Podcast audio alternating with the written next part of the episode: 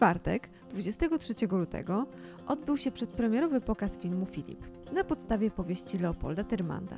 Z tej okazji, po seansie, Wrocławski Dom Literatury i Kino Nowe Horyzonty zorganizowały dyskusję dotyczącą twórczości i biografii Tyrmanda, w której udział wzięli autorzy książek poświęconych pisarzowi Mariusz Urbanek i Marcel Woźniak.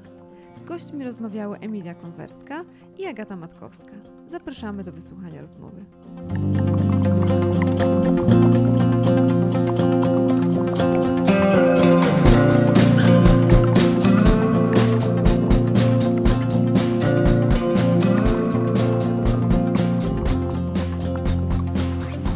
Wieczór Państwu raz jeszcze. Bardzo nam miło, że tak duża publiczność z nami została. Jest nam e, niezmiernie miło, że postanowili Państwo ten wieczór spędzić w kinie e, Nowe Horyzonty, oglądając e, nowy film, który, który dopiero teraz wejdzie do kin. I przypominam tylko, że jest to zupełnie nowy cykl, który jest połączeniem sił Wrocławskiego Domu Literatury i kina Nowe Horyzonty. E, Dom w kinie. E, I mam przyjemność e, prowadzić tą rozmowę razem z Emilią Konwerską. Ja nazywam się Agata Matkowska. I dzisiaj mamy mm, niesamowitych gości, ponieważ mamy ogromnych fanów, mam nadzieję, Leopolda Tyrmanda, ale przede wszystkim znawców wybitnych twórczości.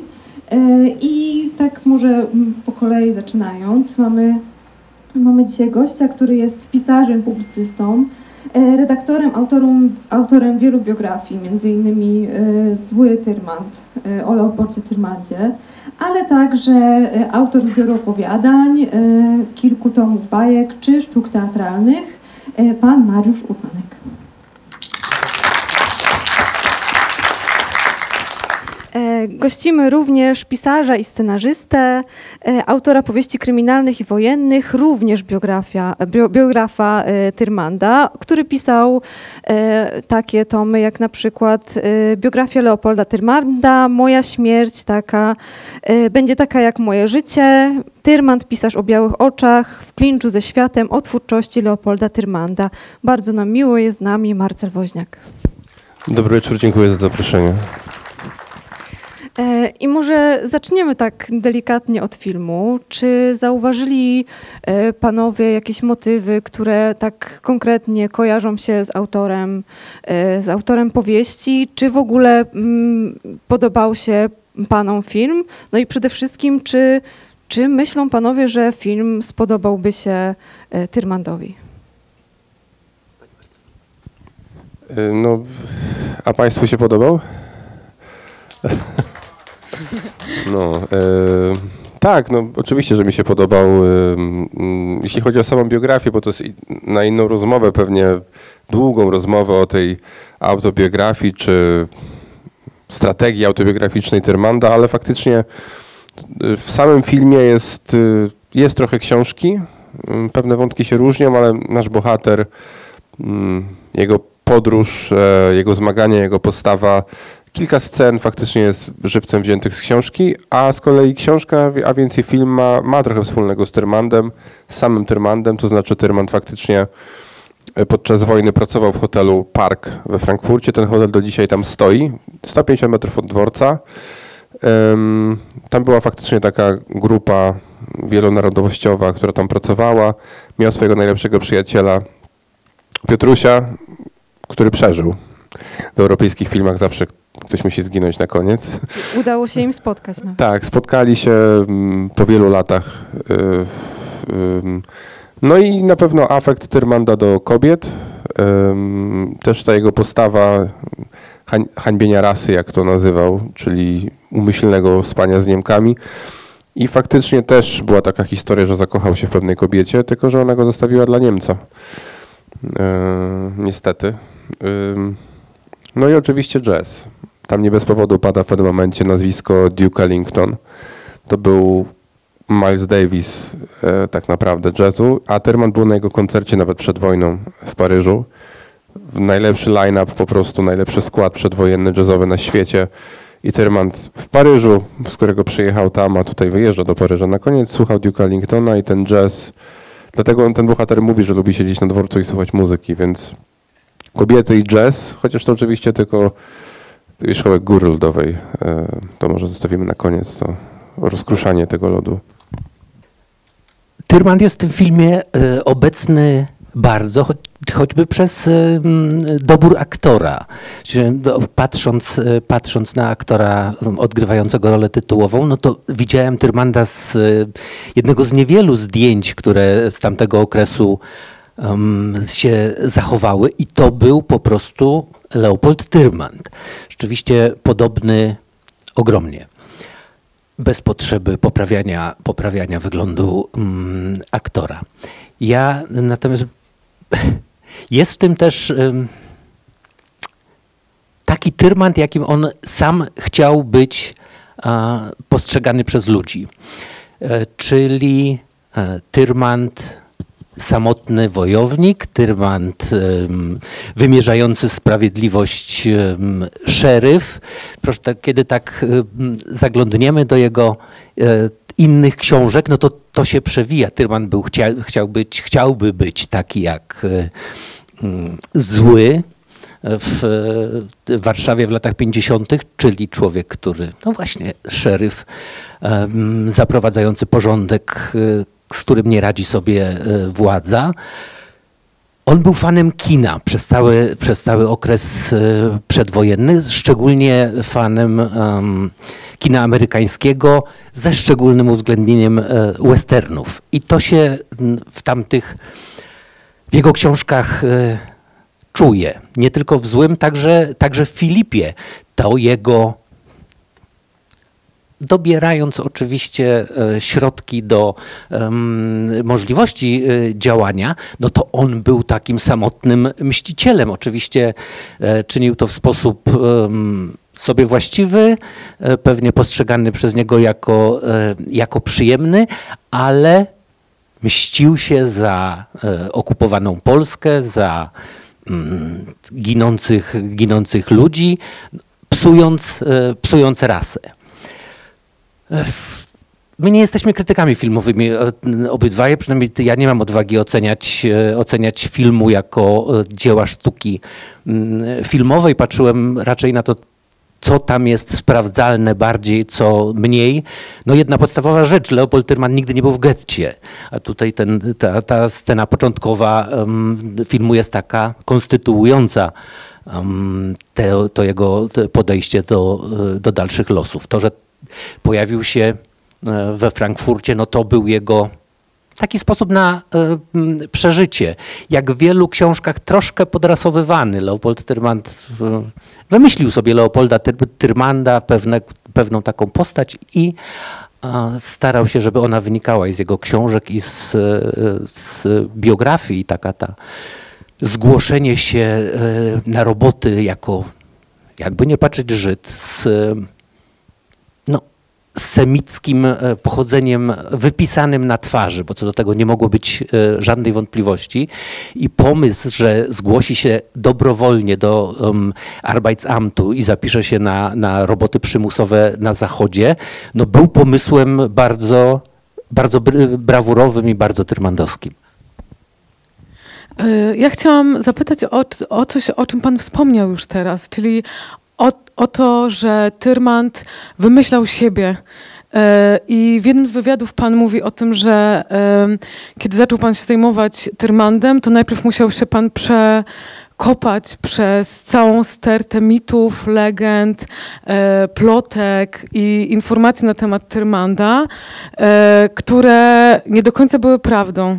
I chciałam zapytać właśnie o postać Leopolda Tyrmanda e, w kontekście e, z perspektywy jego biografów, bo jest to wyjątkowo złożona, skomplikowana i pełna niejasności postać.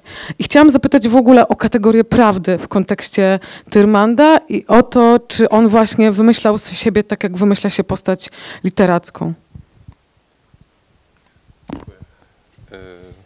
Jeszcze odnośnie do filmu, ja też nie jestem krytykiem filmowym.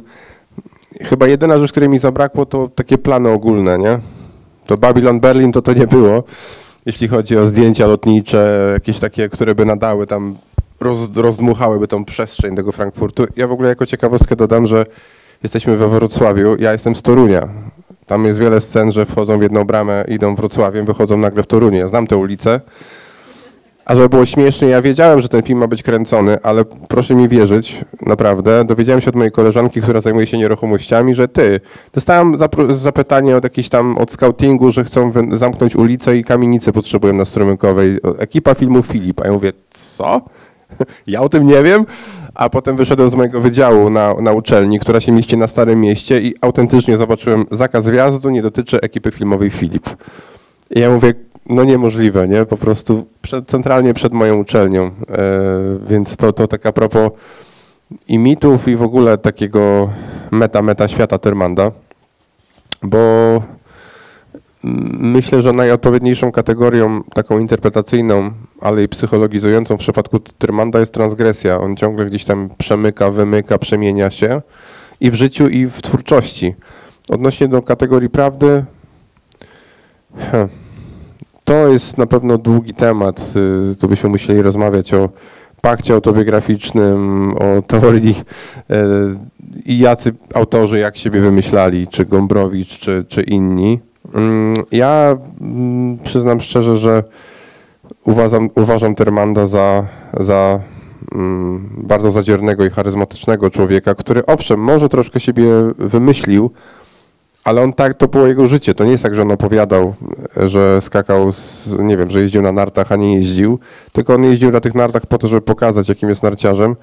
Opowiadał potem o tym, jakby był Alberto Tombą, no ale, ale jeździł, prawda? Więc y, w przypadku tego, co, co pan Mariusz wspominał o Frankfurcie, trudno w to uwierzyć, ale faktycznie Tyrmand uciekł z Warszawy, mm, inaczej, studiował w Paryżu przed wojną, architekturę, tak jak było powiedziane w filmie. Wcześniej mieszkał w Warszawie. Jego rodzice nie mówili widzisz. Jego rodzice, on pochodził z- ze zasymilowanej rodziny Żydów. E, matka była wręcz taką warszawską damą, e, która chodziła na przykład po kawiarniach tam, e, zdaje się, kilku nawet skамandrytów ją zapamiętało. Po latach jeszcze pamiętali taką piękną blondynkę, która siedziała w kawiarni, a taki mały chłopczyk tam biegał gdzieś tam po, po kawiarni. I to był właśnie Tyrmand, więc studia w Paryżu, wcześniej ma- matura w Warszawie, wraca z Paryża, wybucha wojna, ucieka na wschód przez Lwów do Wilna.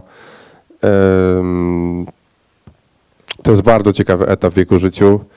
E, Ja pierwszy raz o tym usłyszałem właśnie z książki pana Mariusza z Tyrmand. Tam są bardzo fajne wywiady z ludźmi, którzy wtedy jeszcze żyli. E, Pojechałem śladami tych bohaterów, już ich tam spotkać nie mogłem, ale e, faktycznie Tyrmand mieszkał w Wilnie przed, w, w trakcie wojny, nie w Warszawie. Getto widział te wileńskie, tam przemykał do niego czasami, ale nie mieszkał w tym getcie.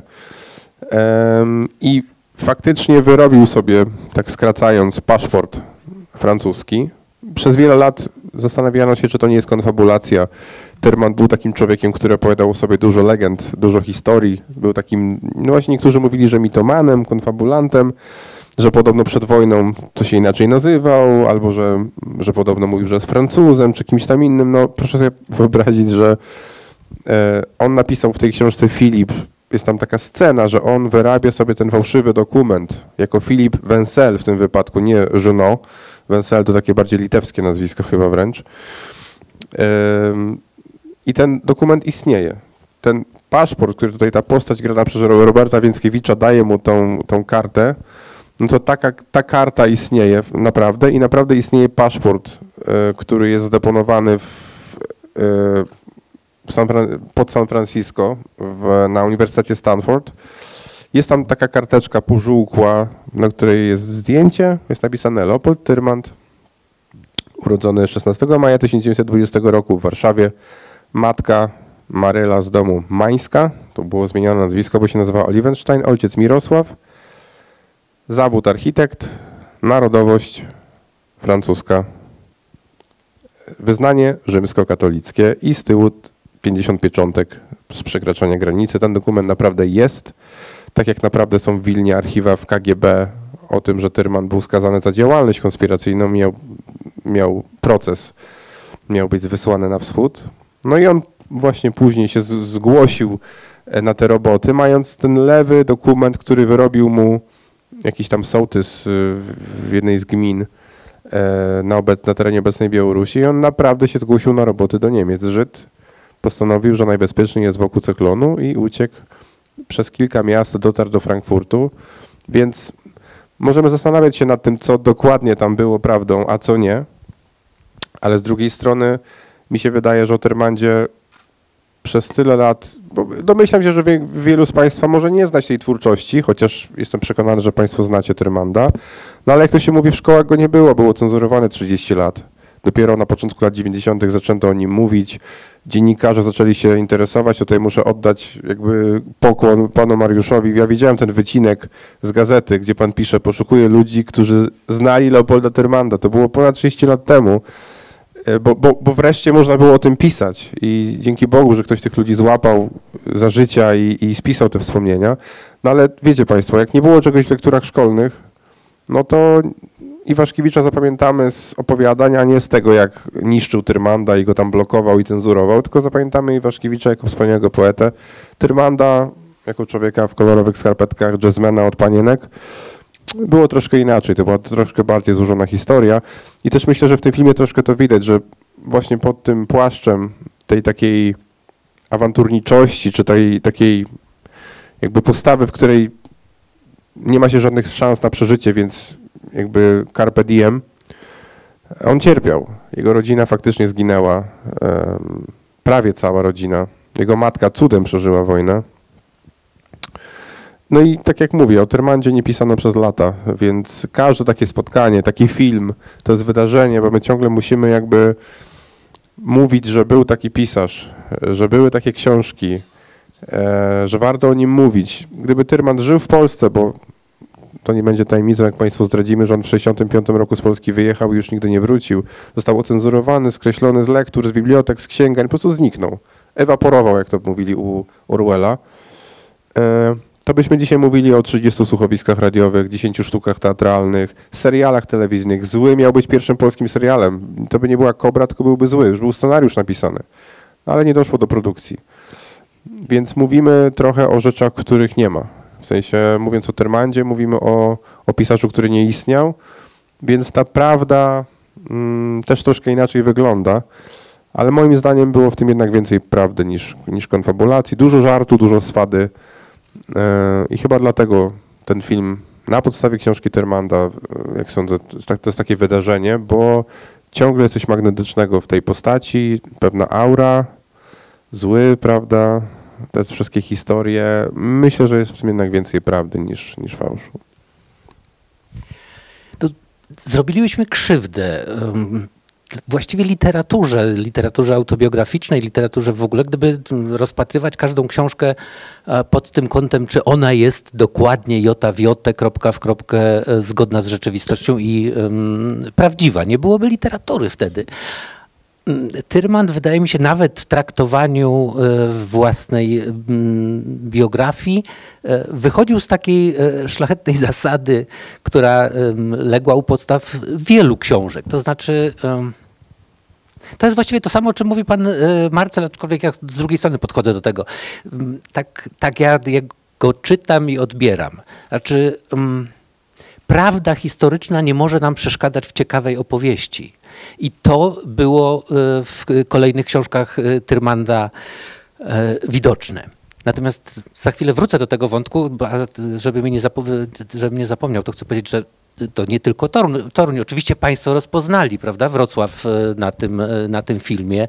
Zaułek między gmachem głównym Uniwersytetu, kościołem uniwersyteckim, Osolineum i wydawnictwem uniwersyteckim.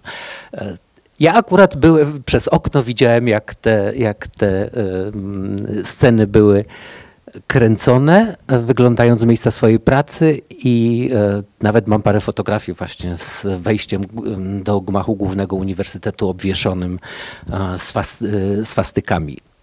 Bardzo się to miejsce sprawdziło pod tym względem, aczkolwiek rzeczywiście to jest, to jest tak jak w wielu innych filmach, mm, że ten serial, który e, na pewno Pani mi podpowiedzą, albo Państwo podpowiedzą, w którym em, Andrzej Seweryn grał e, drag queen. Królowa, tak. Proszę sobie wyobrazić, że em, Filip i e, królowa byli, dzień po dniu były te filmy były kręcone w tych samych, w tym, w tym samym miejscu. Królowa też się em, dzieje po części mm, na tym e, dziedzińcu między, między gmachem głównym Uniwersytetu, kościołem uniwersyteckim, a tymi, tymi e, kamienicami naprzeciwko. Tylko w Królowej to miejsce gra Paryż. Ale akurat trzy dni z rzędu było to zajęte przez, e, przez film i, i kręcone. Jeśli chodzi o prawdę w tym, w, kontynuując w pisaniu, e, pisaniu Tyrmanda, to tak, ramy, zasadnicza fabuła zawsze się w tym zgadza, ale literatura polega na tym, że się zagęszcza, że się dobiera fakty, że się skraca odległości między pewnymi wydarzeniami, skraca się e, odległość. Czasem mm, miesza się biografię e, różnych ludzi i to się w, w różnych książkach Leopolda e, Tyrmanda dzieje, nawet w tej, która no, dzięki której na pewno przeszedł e, do historii obok złego i obok, e, obok Filipa, czyli dziennika 1954. To jest teoretycznie e, dziennik, w którym wszystko powinno się zgadzać, ale tam Leopold Tyrmand troszkę też e, rzeczywistość poprawiał. No, jeden drobny przykład. Legendarna e, Bogna, którą Ty- Tyrmand, której u- udzielał korepetycji szkolnych oraz korepetycji mm, erotycznych, będąc od niej no, starszym o blisko 20 lat, 16-17 mniej więcej, Bogna w y, dzienniku 1954 y, miała 16 lat. Naprawdę była troszkę starsza. Jeszcze była oczywiście nastolatką, ale Tyrmandowi bardziej pasowało, bardziej mu Warszawa, Warszawa wówczas zazdrościła, jeszcze się nie mówiło o pedofilii w tamtym czasie, y, że wyjął tą szesnastolatkę, a nie dziewczynę prawie 18-letnią. Chyba nie. E, może zapytamy teraz o to, czy tak naprawdę, jeśli zapytać tak zwanych ankietowanych, tak zwanych ankietowanych, jak w Familiadzie, z czym kojarzy się im Leopold Ty- Tyrmand, e, to raczej mm, fani Warszawy powiedzą, że z Warszawą, że, że zły jest takim e, w pewnym sensie albumem albo przewodnikiem po Warszawie dla, dla fanów. E, Z całą pewnością będzie to jazz, będą to skarpetki, e, ale czy, czy tak naprawdę Tyrmand broni się jako pisarz, czy jest tak naprawdę jako osobowość? Czy gdyby to było pytanie do familiady, to byłoby pół. Dlatego, że o Termandzie nikt nie słyszał. Statystycznie rzecz biorąc, to jakbyśmy spytali tysiąc osób przed tak zwanych statystycznych, prawda, według jakiegoś tam, nie wiem, agencji Nielsen czy innej, to, to byłby to pewnie kilka procent, tak obstawiam, po prostu. E, nie wiem, czy o Bobkowskim by słyszało więcej, czy o jakichś innych pisarzach. No i odnośnie do tego pytania, hmm, czy on się broni? No pytanie, czy jak na to patrzymy? Czy patrzymy na to antropologicznie, literaturoznawczo, czy historycznie? Bo No państwo właśnie wiecie, może literaturoznawczo. Dlaczego czytać Tyrmanda? bo to był cholernie dobry pisarz, po prostu. Pytanie, czy patrzymy na literaturę jak na produkt, patrzymy na nią według jakichś słupków, rankingów, czy po prostu sięgamy po książki? Bo to, to jest troszkę tak, że mm, takich ludzi jak Tyrman sprawdza się podwójnie. Od razu przeskakujemy, ale czy to była prawda? Myślę, że znamy ze 100, jak nie 500 osób ze świata publicznego, co do których nie zastanawiamy się, co było prawdą w ich życiu. Po prostu wiemy, że tacy ludzie istnieją, prawda? Czy to były wycinki ich oczu w magazynie Brawo, czy to są książki ze szkolnych lektur, czy to są postaci z, z filmów, seriali na Netflixie, które oglądamy, po prostu sobie istnieją. A Tyrman to jest takie ciekawe zjawisko, to jest takie, taka, taka, taka kometa ciągnąca za sobą taki warkocz długi, która wypły- wyleciała z Polski i po prostu zniknęła. I, i, i jakby to jest tak jak historia tych niedokończonych filmów, prawda, które po latach są odnajdywane, nie wiem, Inferno czy coś takiego i, i my byśmy chcieli się dowiedzieć, jakby to było, gdyby ten film był skończony. My byśmy chcieli się dowiedzieć, jakby to było, gdyby Tyrmand, nie wiem, nie wyjechał z Polski, ale on nie mógł nie wyjechać z Polski, więc jego literatura się broni. Em, my wiemy, ile nie napisał, ile mógł napisać, dlaczego pisał to, co pisał, ile mu nie pozwolono pisać. No, państwo, jak sobie wygooglacie Tyrmanda, to na pewno tam wyskoczą takie artykuły okolicznościowe z, tam, z periodyków, z wyborczej, nie wiem, z jakichś magazynów i tam będzie o muzyce, o muzyce, o dziewczynach, o jazzie, o takich rzeczach. Natomiast pewnie tam Państwo nie wyczytacie o tym, że był podsłuchiwany przez służby, że miał kontakty z CIA, że znał Ronalda Reagana, Jimmy'ego Cartera i wielu innych prezydentów, y, że przyjaźnił się blisko z atasze kulturalnym y, ambasady amerykańskiej w latach 50. w Polsce, że najbliżsi przyjaciele go podsłuchiwali e, w domu, miał podsłuch w telefonie, w ścianie. Nie wiemy o tym. Wiemy dzisiaj dopiero po latach o tym, więc no, myślę, że Iwaszkiewicza każdy zna, a myślę, że oprócz tego, że był niezłym pisarzem, to był też kawałem dziada, który po prostu robił straszne rzeczy za tamtych czasów, ale jednocześnie no, pięknie pisał. No, jak, no, ciężko nie przyznać, że pięknie pisał, prawda? I to jest tego typu właśnie teraz, jak to oceniać. Więc ja bym po prostu chciał, żeby Tyrmanda wsadzić tam, gdzie tych wszystkich pisarzy, żebyśmy sobie go po prostu czytali w szkole i za 10 lat porozmawiali o tym właśnie, czy on się broni. Bo tak z góry to się nie da, prawda, żeby szkoły poszły. To człowiek musi sam to przeczytać, sam to zobaczyć, więc możemy tylko zachęcać. Filip chyba moim zdaniem jest taką najbardziej kompaktową książką do przeczytania. Dlatego, że Tyrmand jest o połowę, Filip, przepraszam, Tyrmanda jest o połowę cieńszy od złego. Z tego, co słyszałem, to dlatego, że pani Barbara Hoff, druga żona Tyrmanda, skracała mu wszystko w tej książce. On to pisał, kiedy mieszkali już razem w Warszawie. Pani Barbara Hoff, ta, ta Barbara Hoff z przekroju, i ona to czytała. I ona mówi, a po cholerę ty to piszesz? Kogo obchodzi tam, jak wyglądało okno na piątym piętrze tej kamienicy, bo on miał pamięć fotograficzną do wszystkiego. I ona mu to wywalała. Wywal, wywal, wywal, wywal, wywal. I książka z takiej zrobiła się taka. I myślę, że to jest tak fabularnie taka rzecz, od której można zacząć. Taka bardzo zjadliwa, ciekawa, ze swadą napisana. A jak zaskoczy, czy jak to się mówi, kliknie, no to sięgną Państwo po resztę. Tak, zwłaszcza, że y, Filip moim zdaniem jest po prostu najlepszą książką y, Leopolda Tyrmanda literacką, bo generalnie to jest Dziennik 1954. My znów z panem Marcelem nie jesteśmy tutaj dobrymi em, osobami do oceniania jakości Tyrmanda, bo nasze, to się wzięło, zainteresowanie wzięło się z fascynacji. Ja jestem z pokolenia, które się na Tyrmandzie uczyło prawdy o komunizmie, bo y, nagle, kiedy Pierwszy raz dostałem wydany jeszcze e, w Londynie dziennik 1954, e, przedrukowany bardzo podłym drukiem w maleńkim takim wydaniu, nie wiem, to mogło być e, A6 albo A7 wręcz.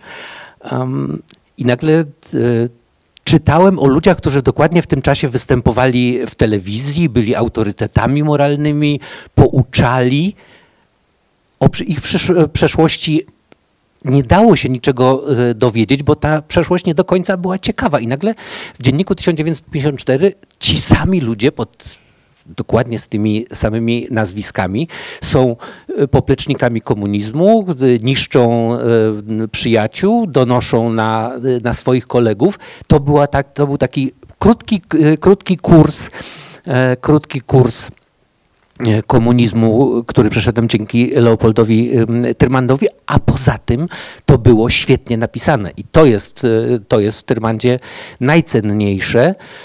Właśnie Filip, Dziennik 1954 i Zły to są rzeczy, które, które na pewno przejdą do e, literatury, albo już przeszły do literatury. No i przejdzie ym, Leopold Tyrmand legenda, bo to jest e, legenda. To jest ten człowiek, który uczył Polaków jazzu. To on był em, ojcem rewolucji jazzowej, jazzu nowoczesnego wchodzącego, e, wchodzącego do, e, do Polski, choć on sam, jak mówią e, jazzmeni, słuchu nie miał kom, kompletnie, nawet próbując do taktu muzyki jazzowej tupać, jeden z jazzmenów powiedział mi, nie wiem, czy to nie Andrzej Trzaskowski, em, ojciec, e, prezydenta mm, Warszawy Rafała Tr- Trzaskowskiego, że e, Tyrmand tupał jak strażak wchodzący na wieżę kościoła mariackiego. To, takie, to taki był, e, taka była jego ubie... Ale przez, póki nie wyjechał z Polski, otwierał festiwale Jazz Jamboree w Warszawie, grając hymn tych festiwali, czyli Swanee River, od, tych kilka taktów wygwizdując na, e, na okarynie. Więc to jest, to jest ten Tyrmand. Jest oczywiście ten e, Tyrmand kobieciarz, legenda pod tym, e, pod tym względem. Nie tylko z powodu Bogny, chociaż ja sobie ukułem tezę i gotów jestem jej bronić, że e, Bogna z dziennika 1954 to jest e, jedna z trzech najpiękniejszych kobiet polskiej literatury. Takim, e, takich, którym e, pisarze wystawili najpiękniejsze pomniki, zbudowali najpiękniejsze em, portrety. To jest Oleńka Bilewiczówna, to jest Izabela e, Łęcka i to jest, to jest Bogna. Myślę, że niezależnie jeszcze, od tego... że- jeszcze Madame może co? Libery byśmy dodali. Myślę, że niezależnie od tego, kiedy rozmawiałem z Bogną, ona mi mówiła, że no, z punktu widzenia 16-letniej e, dziewczyny czy 17-letniej, to e, Tyrmand ją skrzywdził, zabrał jej e, kawałek tego nastoletniego dzieciństwa, kiedy się chodzi na, wtedy jeszcze, tak, dzisiaj pewnie wcześniej, kiedy się chodzi pierwszy, na pierwsze randki, wzdycha się po raz pierwszy do a, chłopaka, który się kocha, ona tego została pozbawiona, bo miała 35-letniego e, faceta, który z nią sypiał. Ale oprócz tego portretu, no to dał jej, t- t- mm, dał jej też, e, też ogromnie mm, wiele. Zapytałem, jeśli Państwo po- pozwolą na taką anegdotę, jeszcze mm, jedną z osób, które zdążyłem wypytać o Leopolda Tyrmanda była e, Agnieszka Osiecka. Pani Agnieszka e, umówiła się ze mną w lobby hotelu Bristol w Warszawie. Zaczęliśmy gadać, to trwało ze trzy godziny. E, Na koniec pytam jeszcze tak, Pani Agnieszko, proszę mi wytłumaczyć jedno. On nie był najprzystojniejszy. On był dość niski. On dość szybko się zrobił taki podtatusiały lekko. Tu brzuszek, te rzeczy. Co kobiety w nim widziały? Bo to, że pani Agnieszka potwierdziła, prawdą było to jego szalone po, powodzenie. I w tym momencie stałem się takim uosobieniem wszystkich mężczyzn. Panowie, teraz uważajcie, bo to jest bardzo ważna rada. Pani Agnieszka wyciągnęła w moją stronę palec i powiedziała, bo wy, czyli wy faceci, wy źli, wy, ta zła część ludzkości, wy robicie kariery, zajmujecie się polityką, zarabiacie pieniądze. A Leopold, Leopold miał dla nas czas. I to jest tajemnica. To może też do, e, o to zapytamy, bo o tym rozmawiałyśmy z Agatą wcześniej. O ten stosunek Tyrmanda w życiu prywatnym do kobiet, który e, pewnie częściowo miał czas dla tych kobiet, ale też jak się posłucha albo poczyta o tym, jak on te, te kobiety traktował, to myślę, że jego siłą niestety też było coś, co w 2023 ma swoją nawet angielską nazwę, czyli podrywanie kobiety jedno, przy jednoczesnym upokarzaniu i obrażaniu jej. Znane są anegdoty, jak poznał Barbarę Hoff i powiedział jej, mówili, że jesteś piękna, jesteś gruba, a swoją ostatnią żonę poznał na pierwszej randce e, zmył jej e, agresywnie e, z twarzy makijaż ręką, bo była zbyt mocno umalowana. Znane są jego romanse z właśnie, tak jak pan mówił, bardzo młodymi dziewczynami, które były jego uczennicami. Znane jest to, że do tych młodych bardzo dziewczyn mówił głupolu, głuptasie, cielaku i publicznie je upokarzał. Więc myślę, że była to bardzo mocna manipulacja i jakieś upokarzanie jednak tych kobiet i dużo tam naprawdę też przemocowych pewnie zachowań. E, wszystkie te kobiety też mówią o tym. E, a chciałam zapytać, bo pan mówi o tym pięknym portrecie kobiety i o właśnie portret kobiet w jego literaturze. No bo w tym e, e, życiu prywatnym robił raczej rzeczy, które no, z dzisiejszego punktu widzenia byłyby raczej niedopuszczalne. W życiu prywatnym to chyba wszystko można robić, nie? No nie, no ja, ja pytam o literaturę dlatego, bo, bo dosyć, dosyć dużo wiemy o tym Tyrmandzie e, jego relacjach z kobietami, który sam o sobie mówił, że jest dziwkarzem. Jeszcze parę lat temu ten, tego słowa używały e, osoby mówiąc o nim. Nie, nie mówił tego o siebie. To był nagłówek jednej Aha, gazety, okej. ale to nie była prawda. Dobrze, to to, było przepraszam. To źle, źle To był taki jakieś powiedzenie, jakiś Mhm. taki żart. Żyjemy w świecie nagłówków, więc, ale to nie była prawda. Y, Chciałam zapytać teraz właśnie o portret kobiet w literaturze już, nie w życiu Tyrmanda, bo o tych kobietach w jego życiu sporo się mówi. A mam takie pytanie, jak kto z Państwa czytał Tyrmanda? Kurczę, no to żeśmy nie Dużo. doszacowali. To agencja Nielsen zbierze później e, telefony. Ym, Styczny. Znaczy, odnośnie do tematu kobiet, jeśli patrzylibyśmy na to przez dzisiejszy pryzmat czy normy kulturowe, no to faktycznie jego zachowania były, były pewnie tępione, ale nic się nie dzieje w próżni. Może to się nie podobać i, i może ktoś mnie zaraz skanceluje, ale 80 lat temu mężczyźni byli inni i kobiety też były inne. I nie tylko ci źli faceci i te dobre kobiety, ale też te złe kobiety i ci dobrzy faceci. E, pewnie tak trochę było. Nie wiem, nie było mnie wtedy na świecie. Em, odnośnie do tej Bogny, no to faktycznie ona była młoda, ale z tego co pamiętam, on napisał, że miała 16 i coś wiosen. Czyli wiosen miała więcej niż 16. Jak się pisze matura, uczył ją do matury, to nie ma się 16 lat, prawda, jak to jest ostatni rok. Jeszcze mi się w ogóle przypomniało a propos Bogny, że ona przecież, on się jej oświadczył, jak tej kobiecie tutaj w filmie, ona odrzuciła te, te zaręczyny. Em, więc jakby zgadzam się, że dzisiaj pewnie inaczej by się na to patrzyło, ale też nie robiłbym z niego, nie, nie krzyżowałbym go, bo jakby to jest druga strona medalu, czyli canceling, prawda, więc ja bym w tą stronę też nie szedł. E, Ale jakby no od tego jest literatura, że, że patrzymy na to w różny sposób, tak samo jak na postaci publicznej, mamy do tego prawo. Em, ale jeśli pytasz o Może książ- właśnie taka krytyka feministyczna Tyrmanda teraz też byłaby jakąś ciekawą recepcją Nie, no oczywiście, pewnie, żeby była. twórczości. Nie no, byłaby, I tylko może no, właśnie Tyrmand zasługuje na to.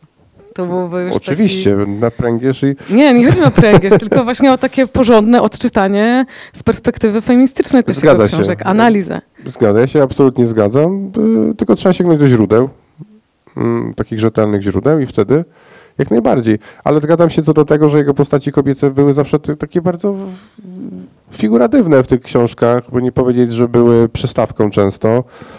On y, miał duży problem z kobietami na pewno. Nie wiem, czy to były zaburzenia na- faliczno-narcystyczne, czy lęk kastracyjny, czy po prostu wojna i holokaust. Nie wiem, ale faktycznie miał jakiś problem. To mu Mrożek w liście napisał, że ty ciągle z tymi kobietami walczysz, e, że ciągle coś do nich masz. A mi się wydaje, że Tyrmand nie jestem psychologiem ani psychoterapeutą. Mogę tylko mówić tak pod kątem literatury, że faktycznie te jego postaci w, w książkach zawsze pełniły taką rolę troszkę od której się od, postaci, od których się odbijał, czy w których się przeglądał, więc może jednak trochę narcyz.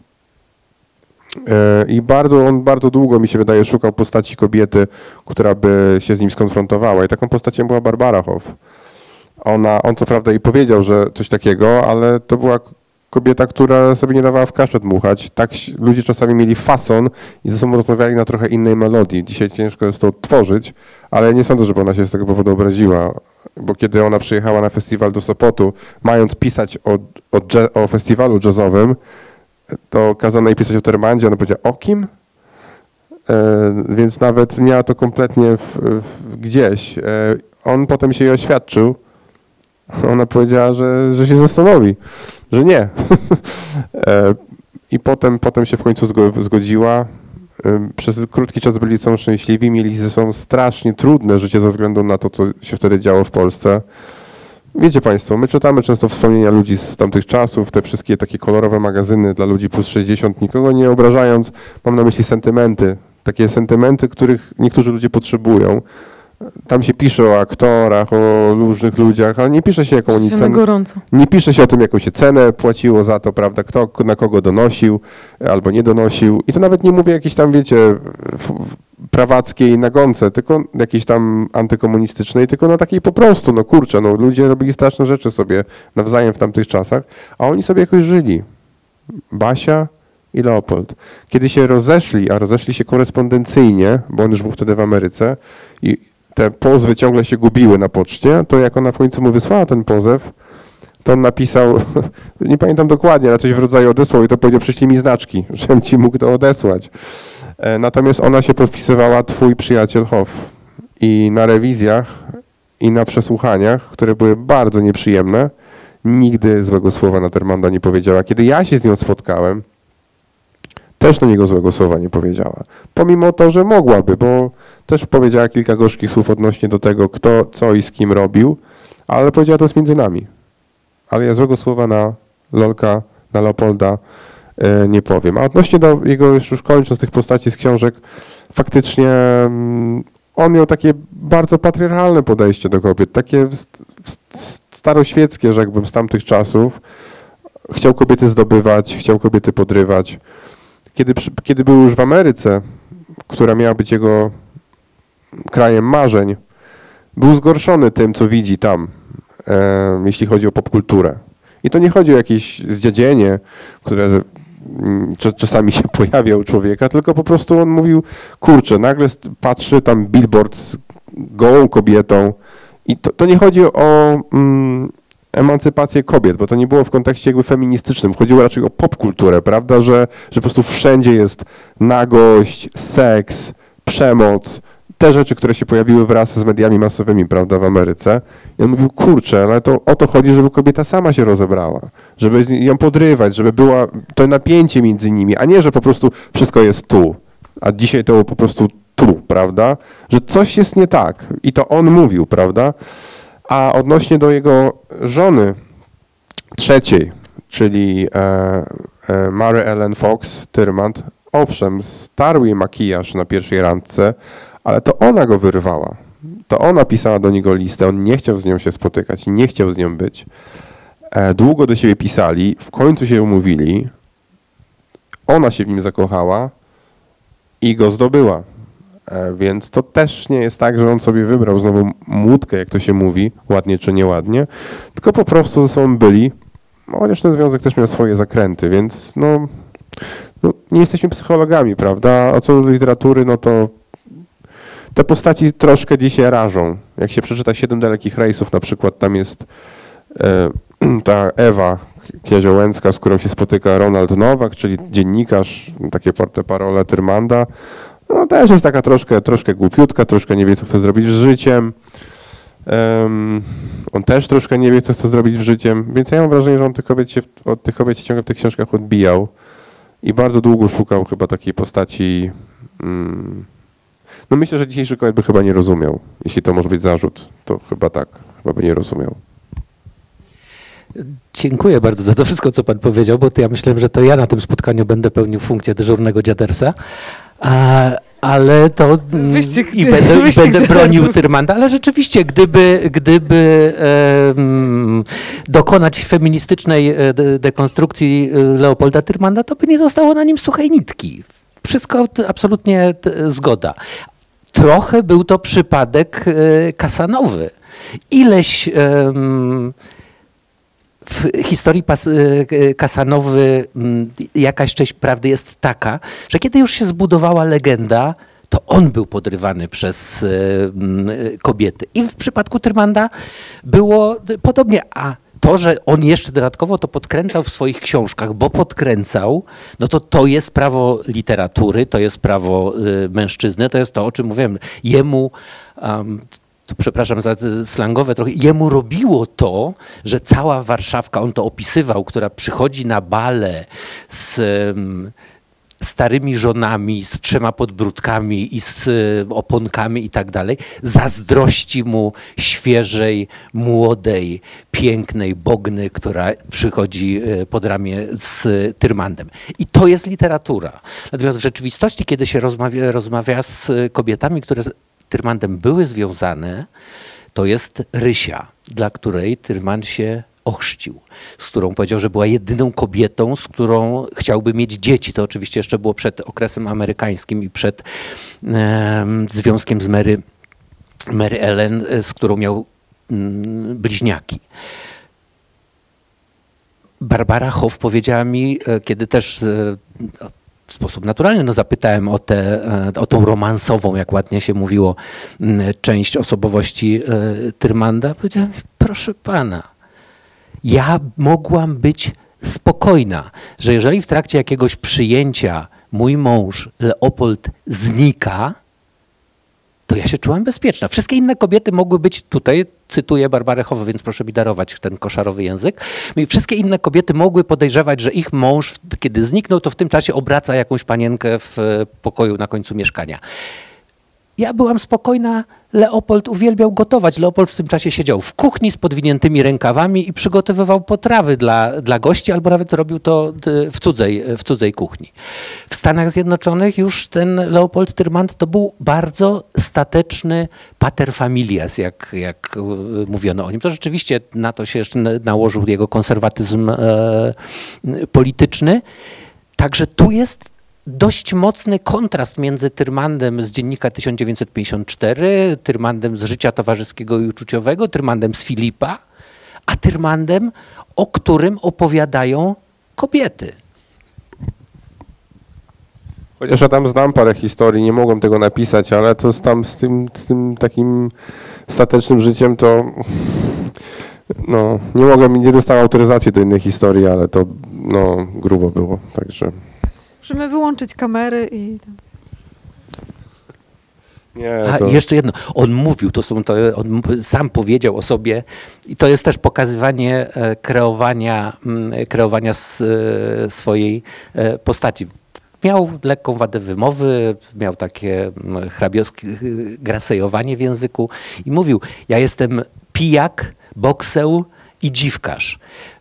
Kiedy rozmawiałem z Tadeuszem Konwickim, powiedział, że tak, d- bokseł to był z Leopolda e, żaden. Jeśli chodzi o mm, picie, no to jego osiągnięcia były żadne w porównaniu z naszymi, to, to mówił Konwicki e, o sobie. I podobnie było z tym em, byciem, e, byciem dziwkarzem, ale tak chciał być postrzegany.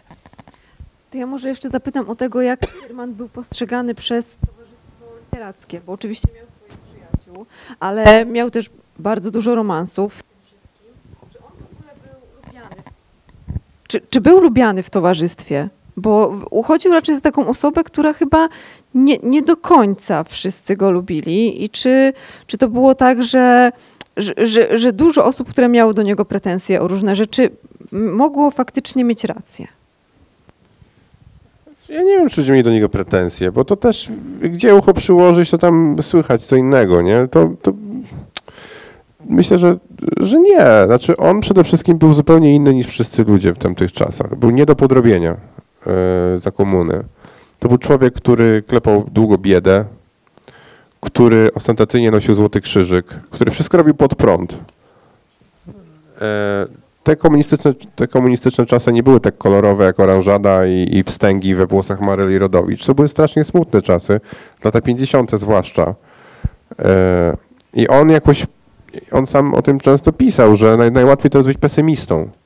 Najtrudniej być optymistą. On był tym optymistą i ludzie, którzy go znali i szanowali, e, niewielu było ludzi, z którymi się blisko, e, blisko trzymał, ale czy to był Konwicki, czy to był Dygat, czy kilkoro znajomych, którzy potem się okazali, okazali jego wrogami, czy właśnie Andrzej Trzaskowski, e, e, Duduś Matuszkiewicz i tam jeszcze kilka innych takich par, z którymi się przyjaźnili, to oni mogli na sobie polegać. Natomiast całe to życie literackie, czy też e, życie towarzyskie i uczuciowe, jak brzmi tytuł jednej z jego książek, taka zwana Warszawka, mm, musielibyśmy trochę poczytać literatury, żeby wczuć się w ten klimat, jak to wtedy było.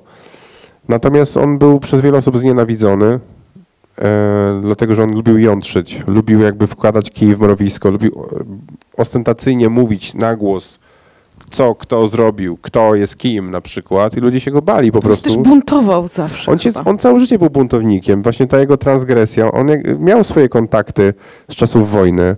Jakby no nie opowiemy tutaj z panem Mariuszem państwu całej biografii, bo, bo to się po prostu nie da, ale był człowiekiem nie do podrobienia e, po prostu i miał wielu wrogów i niewielu przyjaciół.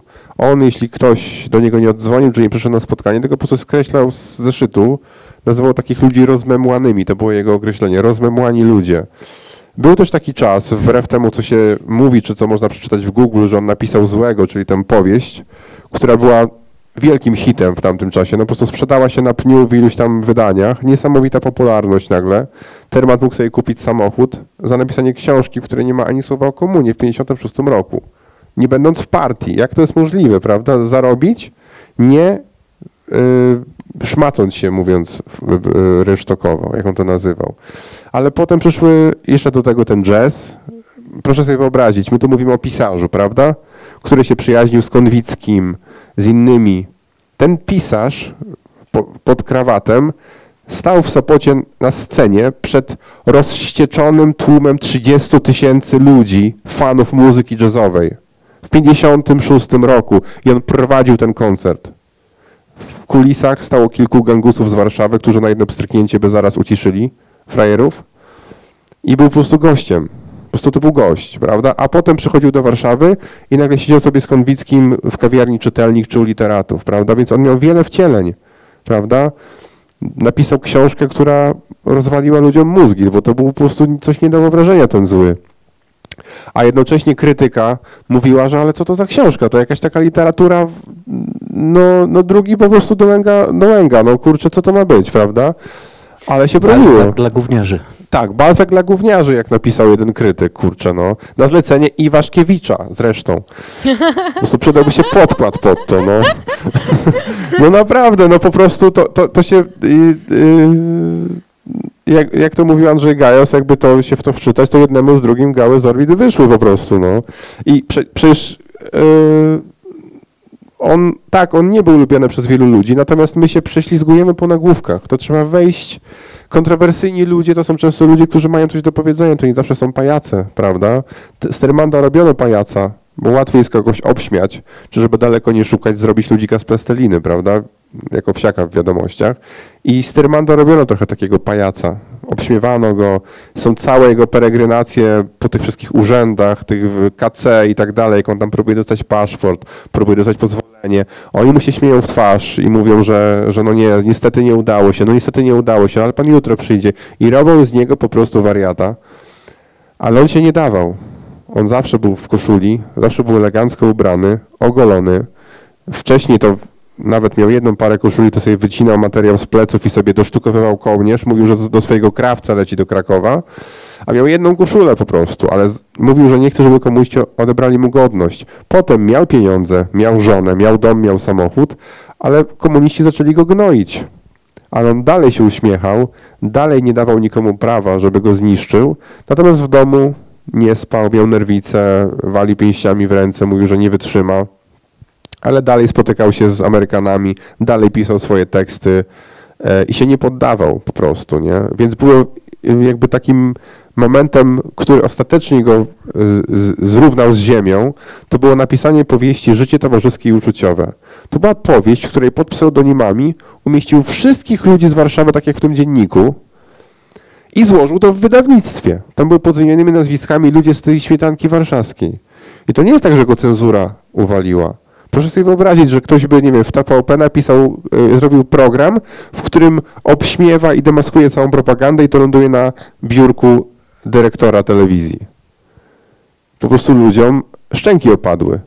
I zaczęło się całe to szemranie towarzyskie, kto to jest, że on chce nas zniszczyć i tak dalej. Ludzie zaczęli sobie prywatnie po prostu urządzać na nim różne wendety, służby swoje. I ta książka oczywiście nie wyszła. Wyszła dopiero na emigracji 1967 roku, a termin w tym czasie już był po prostu skasowany, y, wykreślony, jego książki zniszczono, z, z, jakby z bibliotek, księgarni, po prostu Tyrman przestał istnieć. Nienawidzili go, ale często ludzie nienawidzą ludzi za to, że uświadamiam im, jacy sami są naprawdę, prawda, więc dlatego mnie sugerował się nagłówkami czy takimi chwytliwymi hasłami, bo za nimi zawsze kryje się coś innego, zwłaszcza jeśli mówimy o komunizmie. Odpowiadając na to pani pytanie, myślę, że Tyrmand e, nie był lubiany.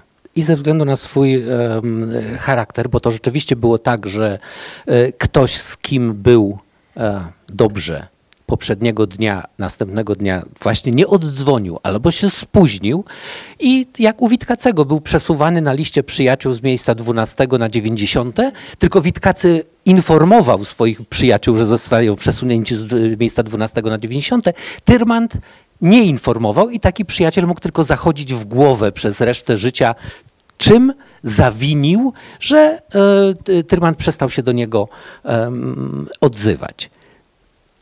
W czasach ostrego em, komunizmu, czyli przemy- przełom lat 40. i 50., był nielubiany przez Warszawkę, dlatego że oni się oczywiście do tego nie przyznawali, ale on był wyrzutem sumienia. Bo nie jest prawdą, że nawet wtedy Polska była wielkim, e, wyłącznie obozem koncentracyjnym.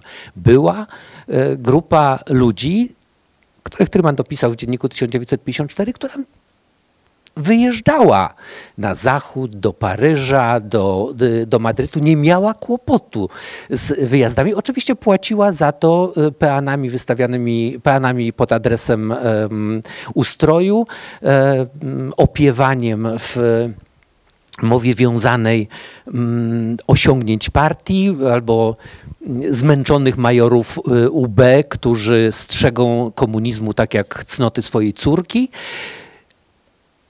Ale tłumaczyli to w taki sposób, że muszą to robić, bo gdyby tego nie robili, gdyby nie opiewali tego komunizmu, gdyby nie służyli partii, no to nie przeżyliby.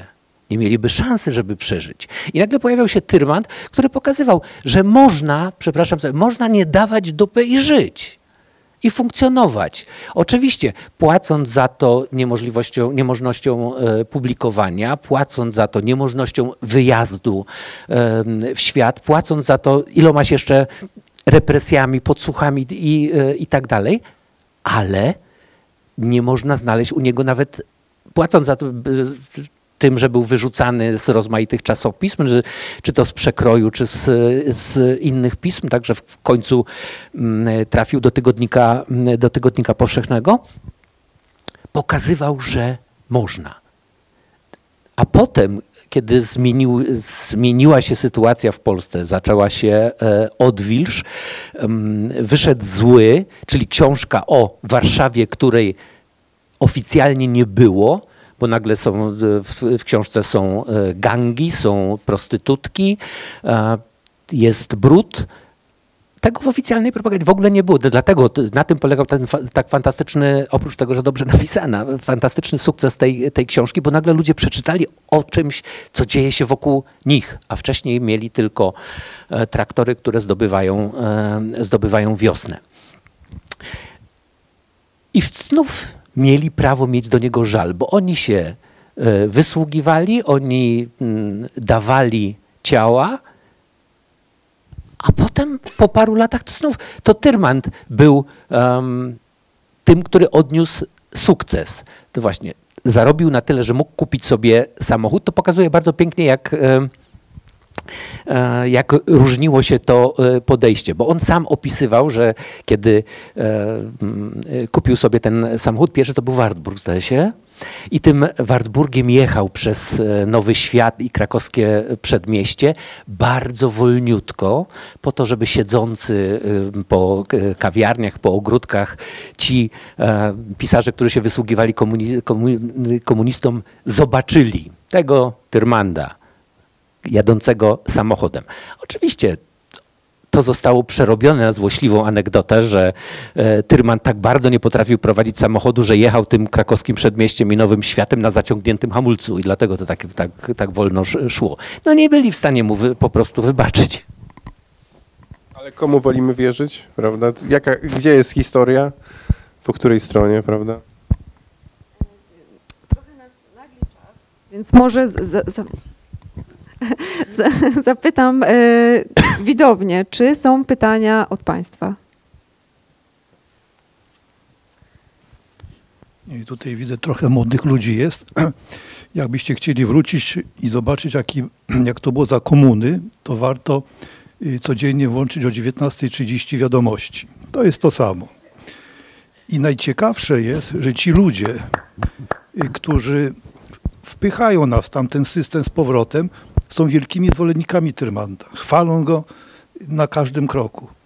I to jest właśnie ten paradoks.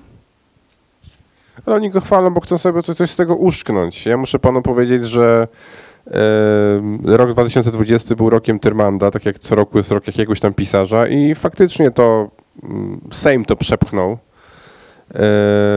Ale ja się z tego akurat cieszyłem, bo po prostu czytasz a propos telewizji polskiej, no ale telewizja polska, TVP Kultura mm, zgodziła się zrobić serial o Tyrmandzie i dali nam wolną rękę i żeśmy to nakręcili bo żadna inna telewizja by nie chciała robić filmu o pisarzu, bo nie ma stacji telewizyjnych, które kręcą filmy dokumentalne o pisarzach w Polsce i to jest paradoks też tego kraju. Więc zgadzam się, że niektórzy lubią do trumny wkładać ludziom to, co im się podoba. Czy Piłsudskiemu się coś wkłada, prawda, czy Tyrmandowi się coś wrzuca.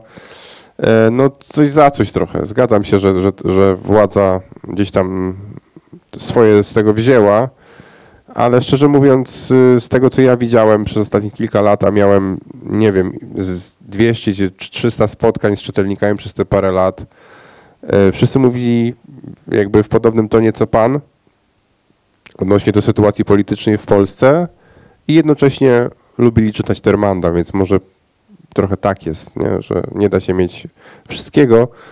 Em, ale literatura jakby się broni. Z, Termanem po prostu wszyscy trochę mają problem i, i, i niektórzy chcieliby go troszkę dla siebie zabrać, przerobić na swoje, ale się nie da. Ja byłem kiedyś na takim spotkaniu, na którym e, próbowano zrobić z Tyrmanda mm, tylko katolika, tylko konwertytę, tylko konserwatystę. I ja protestowałem przy każdym pytaniu, że to nieprawda. I trochę im zepsułem to spotkanie. No, natomiast no, mieli prawo patrzeć tak jak chcą, no to jest ich jakby mm, kolektyw myślowy, że tak powiem. E, Każdy może wybrać, do jakiego należy. Myślę, że jak się Tyrmanda przeczyta, to, to się bardzo szybko to rozjedzie z tym, co mówią w telewizji o 19.30. Także jest nadzieja. Chociaż na stare lata Tyrman strasznie był prawicowy, no tak utożsamiał się w Ameryce strasznie z tą stroną prawą, z republikanami. Także tu taka dwoistość u niego występowała, bo jednak no, życie osobiste trochę inne, a tutaj co mm, mówił, co spotykał się z ludźmi, jego poglądy polityczne tutaj trochę też nie pasowały do tego.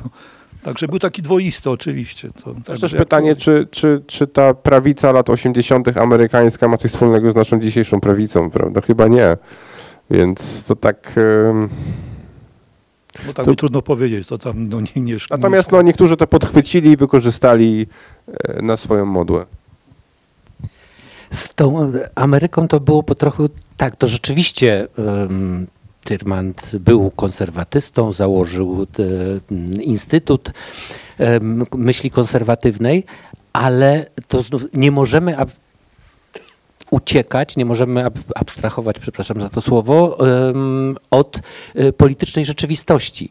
Tyrmand pozostał wierny sobie pod jednym względem. On, będąc w PRL-u, walczył w z komunizmem. Zostawiam na boku na razie Filipa, gdzie też możliwymi środkami walczył, y, walczył z Niemcami. W PRL-u walczył z komunizmem e, jazzem, który był antykomunistyczny, e, modą, nawet dobrymi ubraniami, dobrą kamizelką, marynarką z dobrej wełny, bo to wszystko tego nie było, a więc było antykomunistyczne. W Ameryce został konserwatystą, bo jak sam mówił, bronił e, Ameryki przed Amerykanami i Ameryką, która wówczas sterowała dość, e, dość mocno w lewo. Kiedy tłumaczył na spotkaniach ze studentami w Stanach y, Zjednoczonych, którzy po em, 68 roku, po Woodstocku, e, całej rewolucji kontrkultury, uważali, że żyją w obozie koncentracyjnym. Tyrman mówił im, chłopcy i dziewczęta, dziewczęta i chłopcy.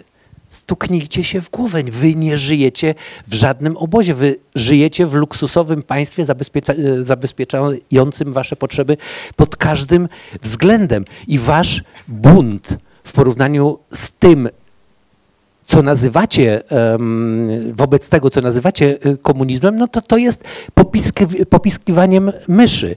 On uczył, chciał przez e, to, co pisał, jak mówił, jak robił, jak postępował, e, chciał uzmysłowić Amerykanom, że e, idą w niedobrą stronę, w stronę, która została już wypróbowana. To wszystko, co im się wy, wyobraża, że jest lepsze, już zostało przet, przetestowane.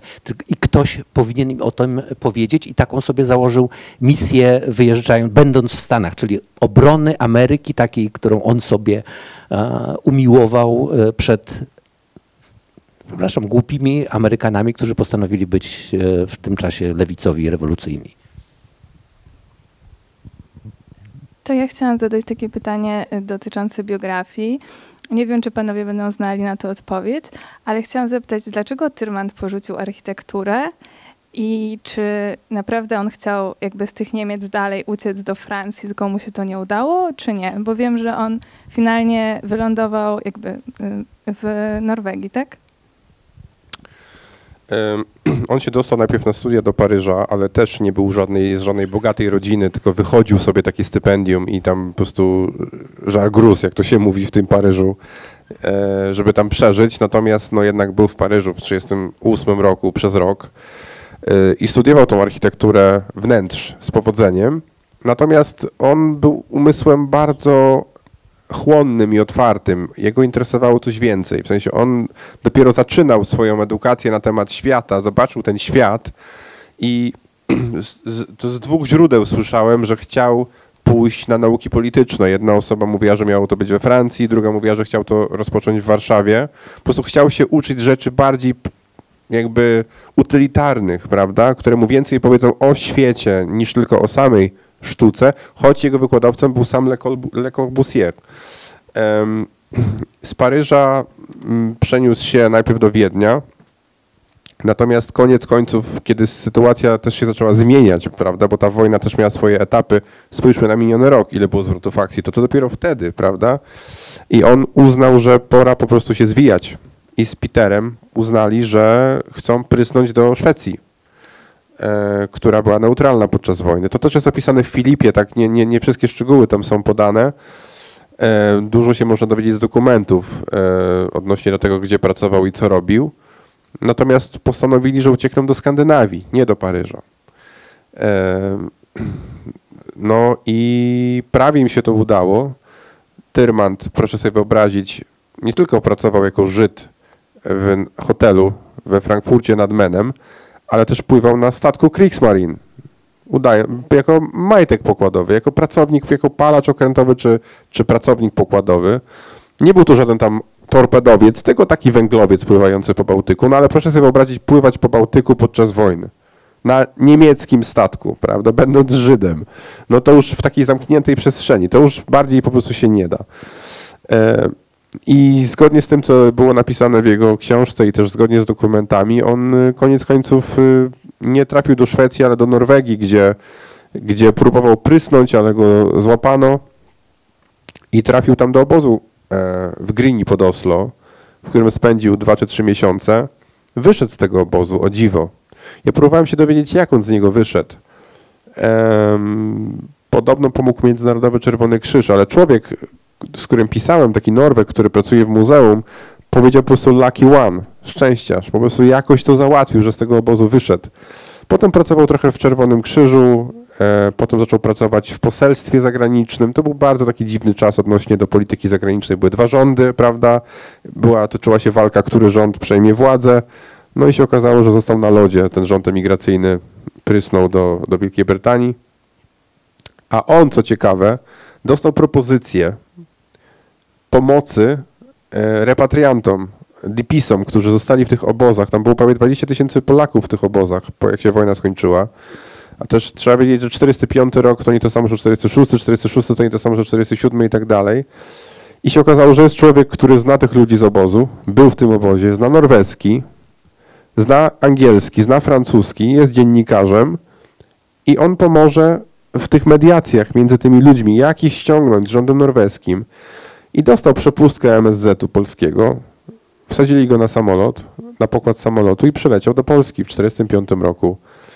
I tak przez tą całą wojenną zawieruchę trafił do, do Polski.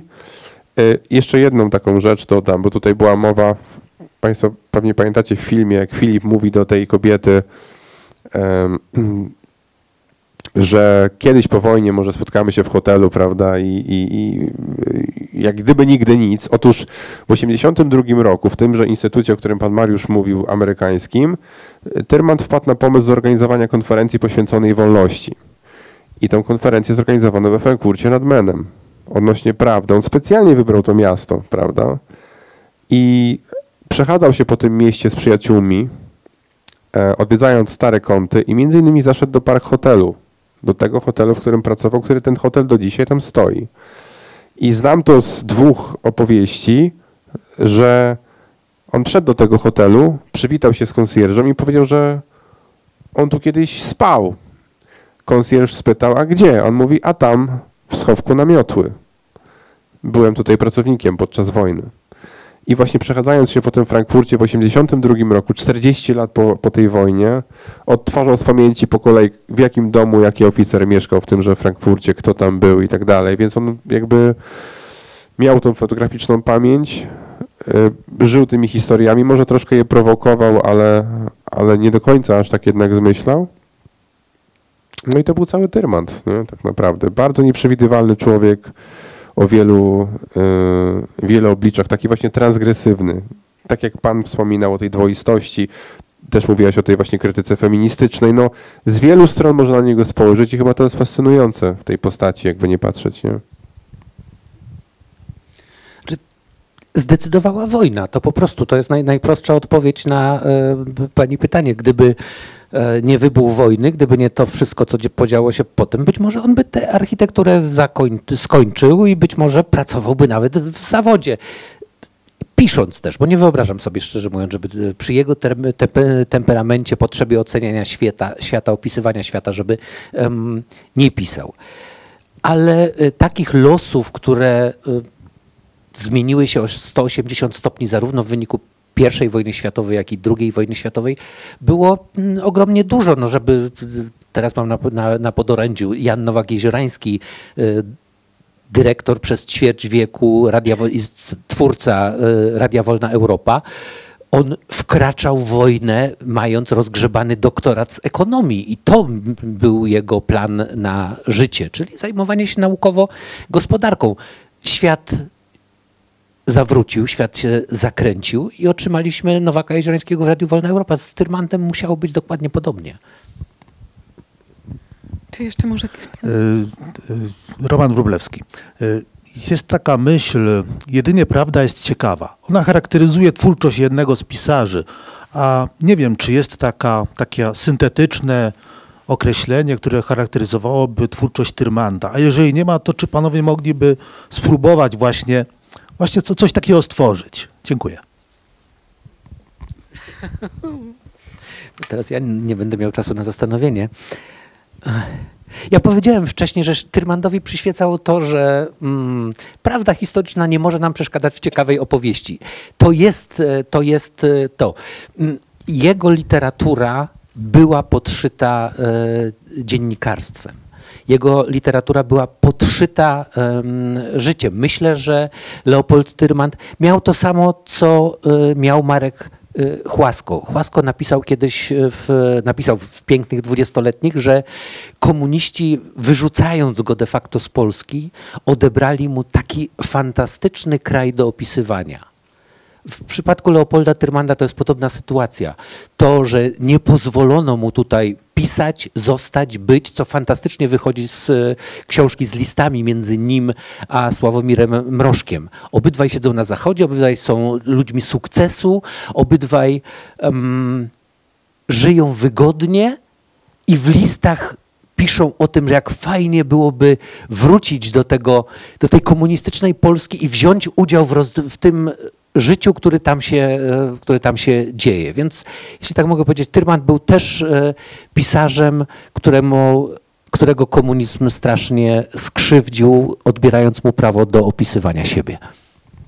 On nawet mm, faktycznie, no, on, on, sam też powiedział tak jak Chłasko, że jak go kiedyś Kisielewski spytał, że może byś napisał coś jeszcze, że nikt tak jak ty nie opisywał Warszawy. On mówi, że ale już nie, nie pamiętam, ja potrafię tylko, tylko tam potrafiłem to robić.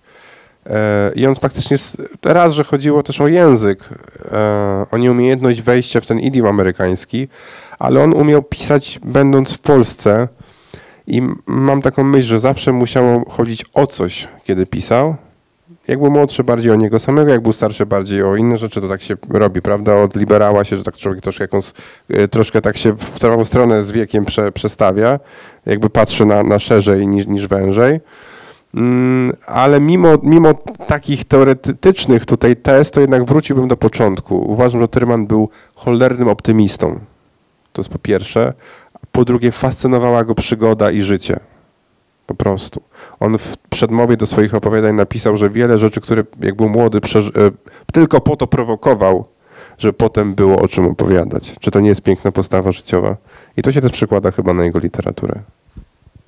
Jeszcze, jeśli mogę, anegdota, która jakby puentuje, puentuje tę em, wypowiedź pana Marcela i moją. Tenże wspomniany e, Stefan Kisielewski, który spotkał się z Tyrmandem już po kilkunastu, dziesięciu latach em, mieszkania przez Tyrmanda e, w Stanach, z charakterystyczną dla Kisiela em, złośliwością powiedział mu, ty już musisz przestać pisać o e, Polsce, bo ty już nawet nie potrafisz pisać po polsku dobrze. Tyrman się oczywiście oburzył, wściekł, no, akurat z, z Kisielem, który był jego przyjacielem na śmierć i, życia, y, i życie, nie potrafił się pokłócić, ale był oburzony i zapytał, dlaczego tak myślisz? I Kisiel mówi, bo dałeś swojej książce tytuł Cywilizacja komunizmu. W języku polskim te dwa słowa się wykluczają.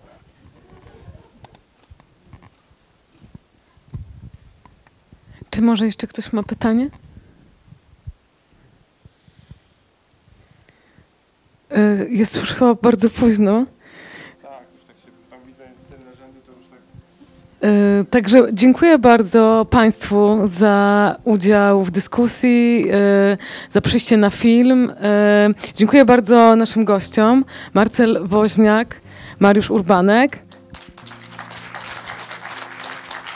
Bardzo dużo ciekawych informacji o złożonej postaci, jaką był Tyrmand i złożonym też autorze, który pisał literaturę, ale na pograniczu, myślę, reportażu, pewnie publicystyki i taką bardzo zanurzoną w rzeczywistości. Myślę, że ten film też spowoduje e, jakieś takie nowe zainteresowanie Tyrmandem. Już sama widziałam nawet dzisiaj, wczoraj na swoim Facebooku artykuły jakieś o Tyrmandzie zaczynają się poja- pojawiać znów i to na pewno będzie ważne dla fanów literatury Tyrmanda też film. E, Może doczekamy się filmu według złego, bo tam już chyba powstały ze trzy scenariusze rozma rozmaite. tak, no bo to jest właściwie historia, która się prosi o serial. Także możliwe, że następnym razem będziemy rozmawiać o se serialu Złe na przykład. Chyba nie. E, dziękuję, dziękujemy bardzo.